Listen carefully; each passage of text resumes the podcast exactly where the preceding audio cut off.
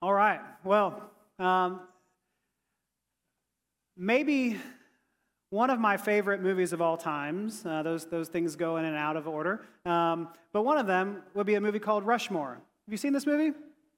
Um, it's not the cleanest of movies, and so it's not that I'm giving you a full recommendation for it. Um, but uh, the, the basic premise of this is there are two really incompetent men who are chasing after a woman they have no business chasing after. Um, and one of the, the, the, men is a high school student um, who says, I know how I'll win her over.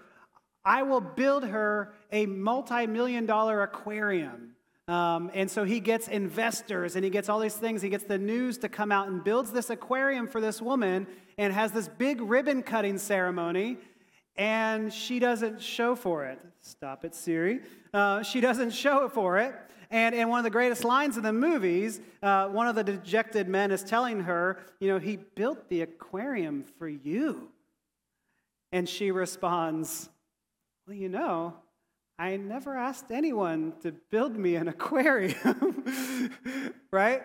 And in a way, this could describe um, Isaiah 58 and God's response to the people, because the people say in verse 3, Why have we fasted and you have not seen it, O Lord?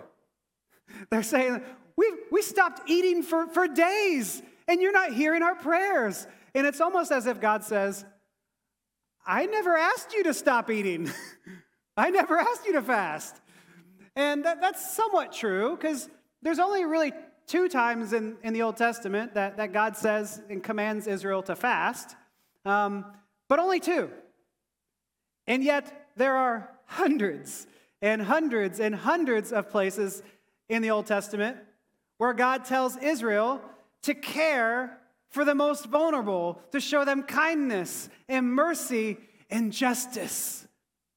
And so it's as if God is saying, if you want to fast from something, let's try fasting from oppressing the poor. That's one thing we could stop doing for a little bit. And so that's the theme of this morning. I, I had, had thought of titling the sermon, Close Your Church If um, but I thought that was a really negative way to approach this subject.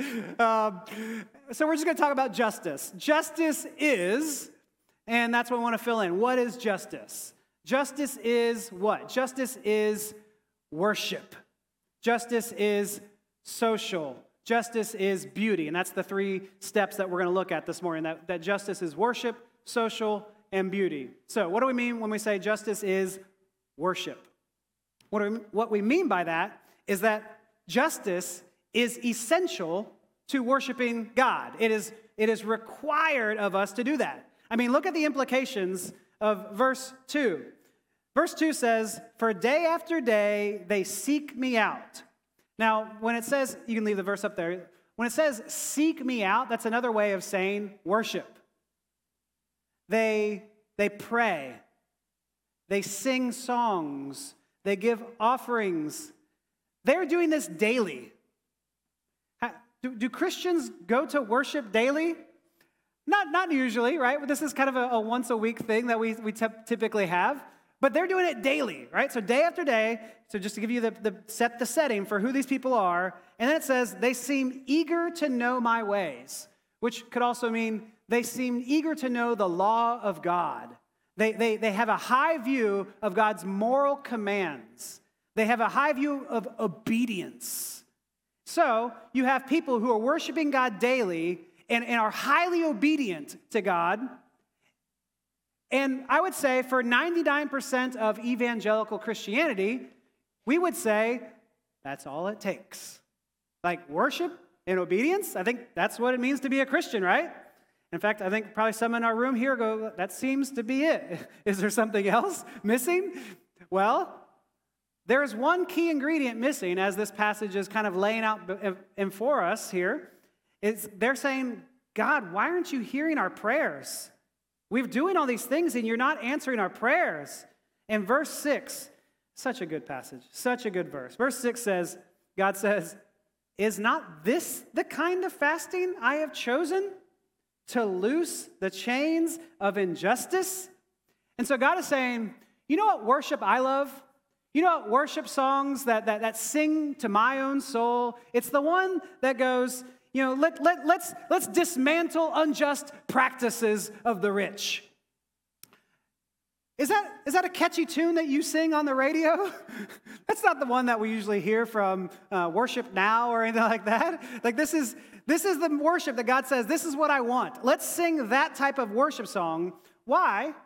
Because God so identifies with the poor that if we ignore the poor, we ignore God. Proverbs 14 31 says, If you oppress the poor, you insult the Lord. One for one. 1917 Proverbs says, If you give to the poor, you give to the Lord. What is wild about this is that God says, I so closely identify with the poor that when you, when you give them food, bread, a coat, you are giving it directly to me. That's how tightly God identifies with the poor. That's what Jesus said in, that, in our liturgy. We talked about that when they said, when did, we, when did we ignore you or when did we not give you these things? He's like, when you didn't do it for the least of these. That God so identifies with the poor that when we, when we do something for the poor, we do it for the Lord. There is that tight of a connection between God and the poor. There's something at the heart of God that we are missing if we are apathetic to the poor. You cannot be apathetic to the poor and say you love God. Those two things don't work together. If you're apathetic to the poor, you're apathetic to the Lord. And so, what this is telling us is that justice is worship. Justice is, it's an act of worship. You cannot worship God and ignore justice. They are, they are, they are so essential that worship and justice are inseparable. You can't just say, No, I'm going to go have my own private worship service over here and ignore the poor. God says, I don't want any of that. You can't be right with God and wrong with your fellow man. It is that essential. God says, Don't just fast while ignoring our brothers and sisters around us. I don't want any of that. And it's the same message he gave at the beginning of Isaiah in Isaiah 1. This whole book kicked off this way, and God says through Isaiah, like, be gone with these meaningless offerings. I mean, imagine a church saying that. I don't want your meaningless offerings. I mean, that's what God's saying. I don't need your meaningless offerings. I don't want that. He says, I turn my face away when you raise your hands in worship because it's fake. I hate all your pretense and show. This is the disgust God has for this fake worship. Why? Because justice is the great symptom of a real faith with God. It's as if God is saying, Your actions speak so loud that I can't hear what you're saying. Your actions speak so loud that I can't hear what you're saying. How can you love God and be apathetic towards someone he loves? It's as if you told me, hey, Slim, I love you, but I hate your kids. you know, that'd be awkward, right? I'd be like, we're not going to connect. Uh, you, you call me, I won't call you, uh, right? That's what it's like. God's saying, How can you say, I love you and I hate the poor? They disgust me. But God says, then I have nothing to do with you. I want nothing to do with you if that's the case. Because justice is the great acid test of a life connected to God. If you love God, you love the poor, you care for the hungry, you clothe the needy. That's what it is. So, justice is worship. It's that essential to the walk of, of Christianity. But also, justice is social. Now, Sadly, in our day, today, there is a crusade against this term social justice. uh, it's, it's, it's, as if it's a, uh, an allergic word, uh, as, a, as if it's a bad word. Well, you will find at this church, we, we never have that any, coming anywhere near uh, our front doors. In fact, we actually use the term in our values as a church that biblical values should produce a heart for social justice. We believe because social justice, like justice itself, is intrinsically social, meaning justice is intrinsically caring about the people around you. Like a king when the job of the king was to administer justice, to rule justice, to give people their due, to care for the people around you. That's what justice is, it's to give people their due. Now, when we think of that in justice, we usually think of it in two ways. Uh, one is this retributive justice, and one is the res- restorative justice. Now, I would say most of us only think of it in that first way, though. We think of retributive justice, and we think um, courtrooms, we think lady justice, we think balancing the scales, we think sentencing people for crimes they've committed, and we think that's justice. And that, it, in a way, it is, right? Like that's the negative form of justice. It's, it's giving people what they're due. If they've done wrong, you, you give them what they're due. And so it's retributive justice. And that's how you, that's pretty much all we think of when we think of justice. But I would say most of the Bible and this passage itself is just dripping with the second one, with the restorative justice, of what justice is meaning to go towards. Like, restorative justice is the positive side of what you want a just society to look like. So remember, God said in verse 6, you know, He says, What kind of fast do I want? He says, Is this not the kind of fasting I have chosen? To loose the chains of injustice and to untie the cords of the yoke, to set the oppressed free, and to break every yoke? Is it not to share your food with the hungry and to provide the poor wanderer with shelter? When you see the naked, to clothe them and not to turn away from your own flesh and blood? Oh, like, do you see how social justice is? It is all about our neighbor, it is all about caring for the people around us. It, it has to be social. Like, and, then it says here, we, we read that it, it, the chains of injustice, but then it says, the untie the cords of the yoke. Uh, later it says, and to break every yoke. What is a yoke? A yoke in, in, in olden times here is, is this tool to, to burden animals, to control them, to do you know, farmers' work, right? And the Bible uses this term all the time, and it, and it says here that God's work here through you is to loosen yokes and it's to break every yoke, every unjust structure that is grinding my people down into the ground. You are to break, you are to uproot and to get rid of. And so, what I think we need to see about this is this isn't just a individual type of justice. There is a system out here when God says to break the yoke. Like, you can't just say, I'm just going to pray for the schools. As much as we do believe prayer works and prayer does amazing things, it's not just praying for the schools, but it's being in the schools and changing the structures of schools so that they actually allow for kids to flourish, right? And so it's to break the yokes that have been oppressing and grinding kids down. It's, it's thinking about this in the ways of, of, of the poor as well. It's not just enough to just say, I'm going to give you a couple bucks at the stoplight. Yes, we'll talk about that in a second. But it's more than that, right? Like, what is putting people on the, on the streets to be able to have to beg for money? It's breaking yokes that forces someone to have to beg. It's not the way we are meant to be. And God says, This is the type of fast I want, is to break these systems that are beating people down. And so it's systems, but it's also individual. I mean, verse 6 is mostly systems, but verse 7 is very individual.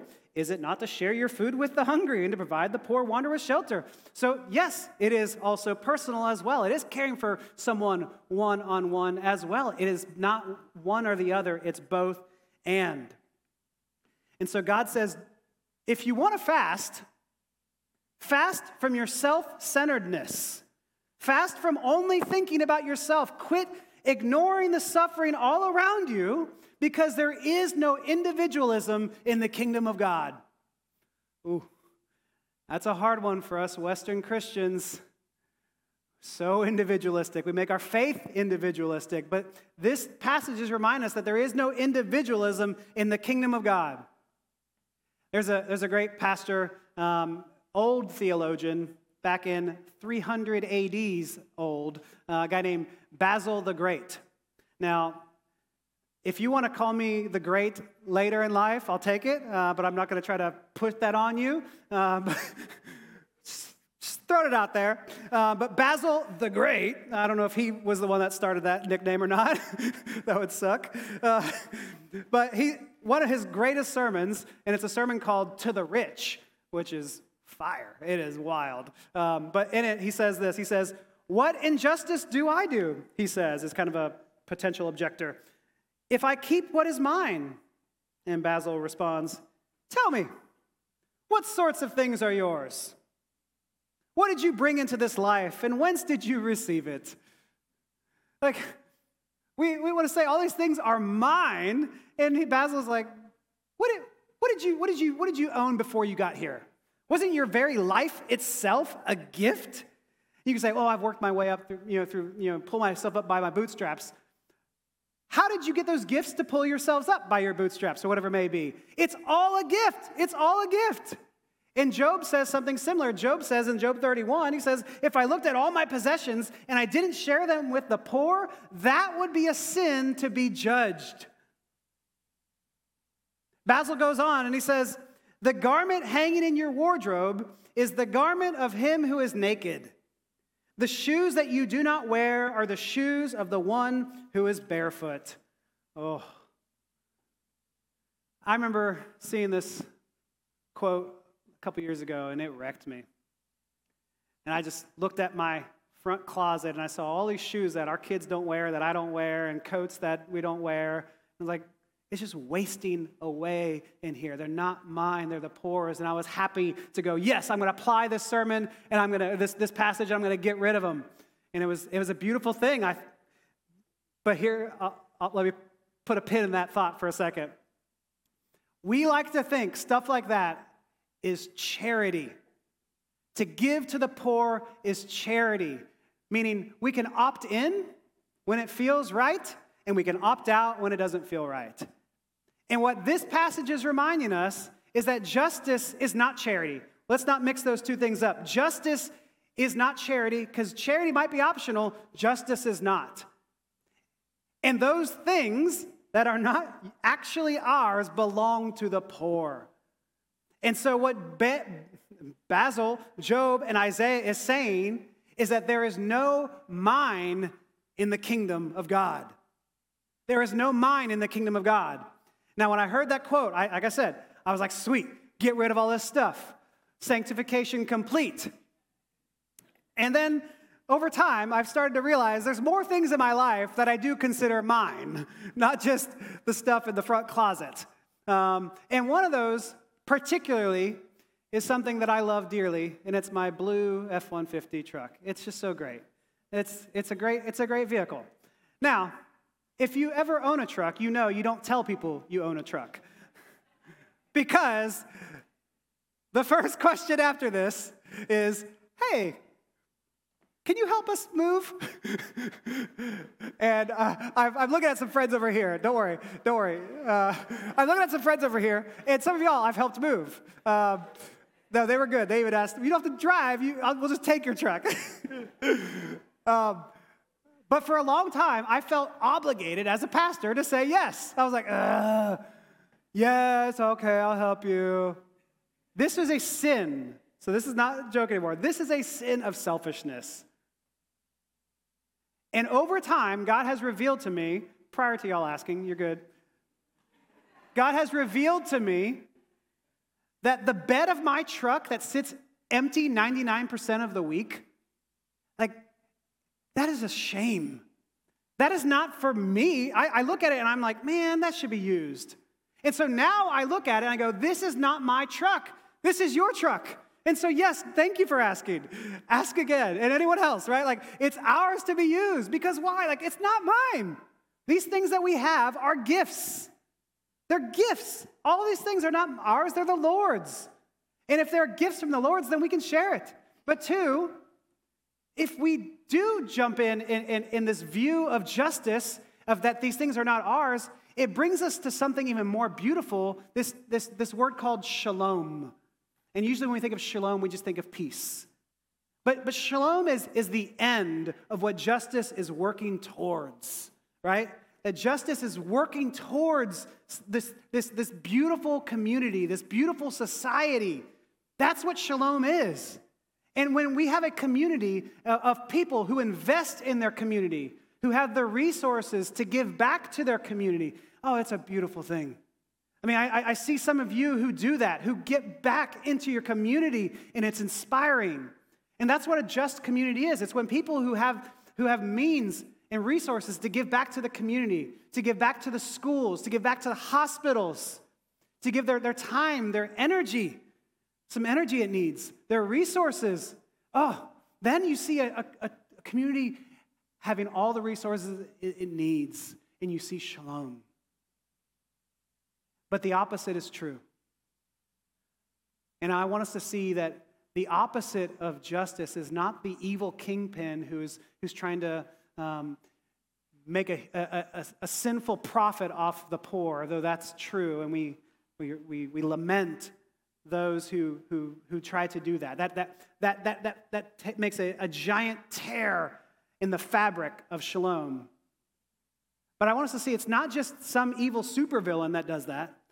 All it takes for shalom, for the fabric of shalom to be torn apart, is for people to see their stuff as mine.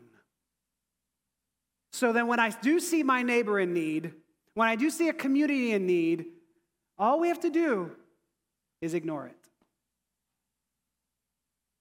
All we have to do is look the other way because someone else will take care of that because that's not my thing. I've got my stuff over here that I'm worried about. That's, that's when we start to see the, a, community is, is this, this, fabric interwoven, inter, uh, interconnected, interlocking. That's when we see the fabric start to tear and to unravel apart. That's when we see communities pull themselves apart. And what, what Job is saying, what Basil is saying, what Isaiah is saying is that when we ignore these communities, it's not just charity where we can opt in or opt out on, it's it's injustice, and it's us robbing them of what they're due. And so justice is worship, justice is social. But lastly, I want to say justice is beauty. Because this is a heavy passage, and I can feel the weight. I can feel everyone going, oh gosh, I feel so guilty, right? If justice is not beauty, it's not justice, right? So if justice turns itself into something ugly and something vindictive, that's not justice. Justice goes towards shalom, goes towards beauty, goes towards what we are all meant for. And so that's what we're talking about. And if I were to say, you know what?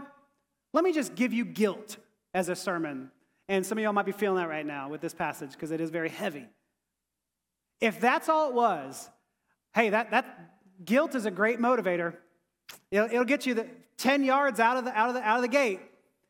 But you are going to burn out so fast if guilt is all that drives you. Guilt might get you out of the gate, but you're going to burn out, you're going to flail out, and then ultimately you're going to become Israel. And you're going to go, Lord, we prayed, we jumped into these organizations and volunteered. Why aren't you blessing me?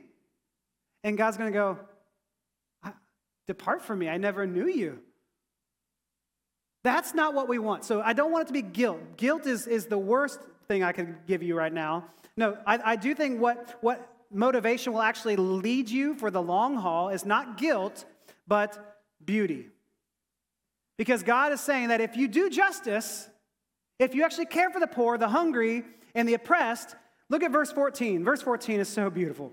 After all of this, he says, If you do all that, then you will find your joy in the Lord. And I will cause you to ride in triumph on the heights of the land and to the feast on the inheritance of your father Jacob, for the mouth of the Lord has spoken. Whew. God is saying, doing justice is not just a, a chore to check or a charity to participate in. No, like doing justice will bring you life. It will bring you life because this is what we were meant for. This is what our, our beings were wired for. It's going to bring you joy that you ride in triumph on the heights of the land. I mean, ask anyone who volunteers and serves in an organization that it doesn't give back to them. Some of y'all, I'm so grateful. Some of y'all in this church serve so much. And some people might look at you and go, Why? Are you crazy? You got up that early to serve? And then you go, But you've not experienced it. You've not experienced the joy that it brings back to me in serving. Because there's something that happens when we finally take our eyes off of ourselves, it liberates us, it frees us to look outwards. And that's what we're trying to go about right here is to free you from the prison of self focus, free you from that prison of self centeredness. This is the, what justice is ultimately going to do. It's going to bring you to that beauty of what that does. And the ultimate beauty I can give you, if you were to say, What's the anchor I can hold on to that will remind me of that beauty all the time? And I have to say, it has to be, it has to be Jesus himself. Because Jesus himself, when he looked down on, the, on earth and humanity and saw all the injustices and all, all the poverty and all the poor, he could have said, I'm just going to fix it with, with a wave of my hands from afar. But he doesn't do that. What does Jesus do? Jesus says, I don't want to do this from afar. I want to get up, up and close and personal with humanity. I want to be so close to the injustices and the poverty that I know it intimately. And when Jesus came, what did he? He came and he was born into a, a food trough, right? I mean, he, he grew up in a world where he constantly had to live off of borrowed meals. I mean, Jesus was, for all intents and purposes, homeless. He says, Foxes have holes and birds have nests, but the Son of Man has no place to lay his head. Jesus knew poverty. I mean, he came into town on a borrowed donkey. He died and was buried into a borrowed tomb. Jesus experienced poverty. He experienced what it means to be poor. The God who has everything said, I'll take nothing. And not only did he experience poverty, he experienced injustices that we would not even can't even comprehend. And some of us wonder, can anyone understand what I'm going through? And this is what I want you to see that the Lord of heaven and earth, the God who creates justice of what is right and wrong, had people perform such ugly injustices to him with these backdoor deals and these night, night dealings to bring Jesus in with this, this backdoor trial, this, this unjust uh, execution. And then they all spit on him and they whip him and they give him a crown of thorns in these ugly, ugly ways. Like the guy, the, the one person who doesn't deserve any of this gets it all. And so when we look at this, you say, This is so unjust.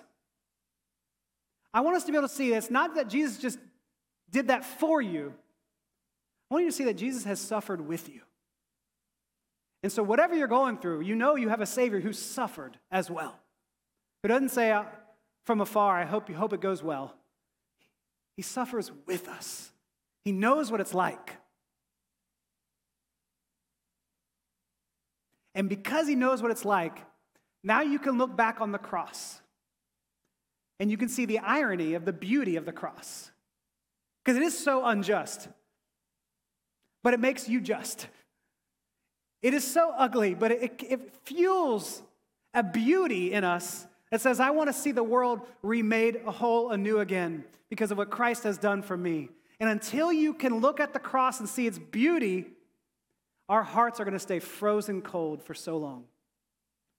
Our hearts are only going to look inward and only look at ourselves. And so, justice is all these beautiful things, all these things, but I want you to see that justice at its, at, at its base has to be beautiful for us to look at the beauty of the cross because beauty is not just going to restrain your heart like guilt will, beauty is going to transform your heart. And it's going to make you want to do justice. It's going to make you want to seek it out in people around us. And so, for those of you who are suffering, I want you to see what Jesus has gone through with you, that he's going to liberate you from that prison of self. And so, justice isn't optional, justice isn't personal, Justice isn't guilt driven. No, justice is worship. Justice is social. And justice is beautiful. Right? Like, I want us to be able to see this. Like, God is, is working through worship. Like, it's not optional because we need to worship. We are wired for worship, we are created for it. We're also created for community, and justice is social, and it binds us to each other in community. And we are created for joy and beauty, and justice is going to bring us to that shalom that we're all longing for. So, what do you need to take away with this? Well, first, if this is not present in your church, close the church. That's how essential justice is, right? Justice is worship. This is what it means for us to be a Christian, to follow God. And so, the, the, the so what for here uh, first, let's repent of the mine mindset. Oh, it is so hard to get out of our selfish world. I mean, our world is almost built to cater to you to be selfish. But to repent of the mine mindset. Is the stuff I have mine or is the Lord's? And if it's the Lord's, then what can I share? Is it, is it my coat? Is it my shoes? Is it the bed of my truck? Is it, what is it for you? What, can we, what do we have that we can share that can actually do justice? And so, second, jump in. Man, if this is that important to God, if justice is, a, is, is an act of worship, this is not something we should take lightly. And so, where do you see the tears in the fabric? That's a good spot to, to start. Usually, where you see the tears, and it might be in the education system, might be in the prison system, might be in the school system, or whatever, it, where you see the tears, and if that's what you see, maybe that's a place to jump in. We, we, we created these uh, little flyers um, over here. I think they're in the front of your pews if they're not all been taken. Uh, we tried to give you some ways to make this real practical. Um, it's an Act with Mercy and Justice flyer. Malcolm brought to my attention a couple weeks ago. we misspelled the word justice. Oh, gosh. By we, I mean me. Uh, and so it says, act with mercy and just. Um, so there you go. But you know what it means act with mercy and justice. Um, so where do you where do you want to jump in? Uh, grab one of these. Pray about where you feel you could jump in. There's there's multiple spots to jump in and act with mercy and justice. And if it's around the homeless ministry that this passage talks quite a bit about. Um, we, we partner with Mission Waco, and there's something coming up in a month, October 20th, I believe. Uh, they're going to do a poverty simulation. Whew. To be able to simulate what does it feel like to be in poverty. I don't know what else would, would stir a heart towards justice than going through that. And I would love it if we could have like five people from Mosaic go on on that. That'd be awesome. And so we'll, we'll give you more information about that coming up. But if that seems too extreme, right, we have other ways you can jump in as well. Um, but lastly, so we said, repent of the my mindset, jump in. But lastly, let's pray that the God will just make us generous with our justice. I want us to be able to be eager to look for more ways to be just and not just find something to check off our list. We did that one thing that one time. I want us to be eager to constantly be thinking through ways to look to act with mercy and justice in all spheres of our lives because I think it's going to become contagious. It's not a, a chore to check, right? As we said before, I think it's actually good for our mental health. That actually releases the serotonin, releases something beautiful in us that says this is what we were made for. God has wired us for this. God has wired you for, for community. And I want us to all be a part of that. I want you to be able to taste how good that tastes. And so let's do that. Let me pray for us.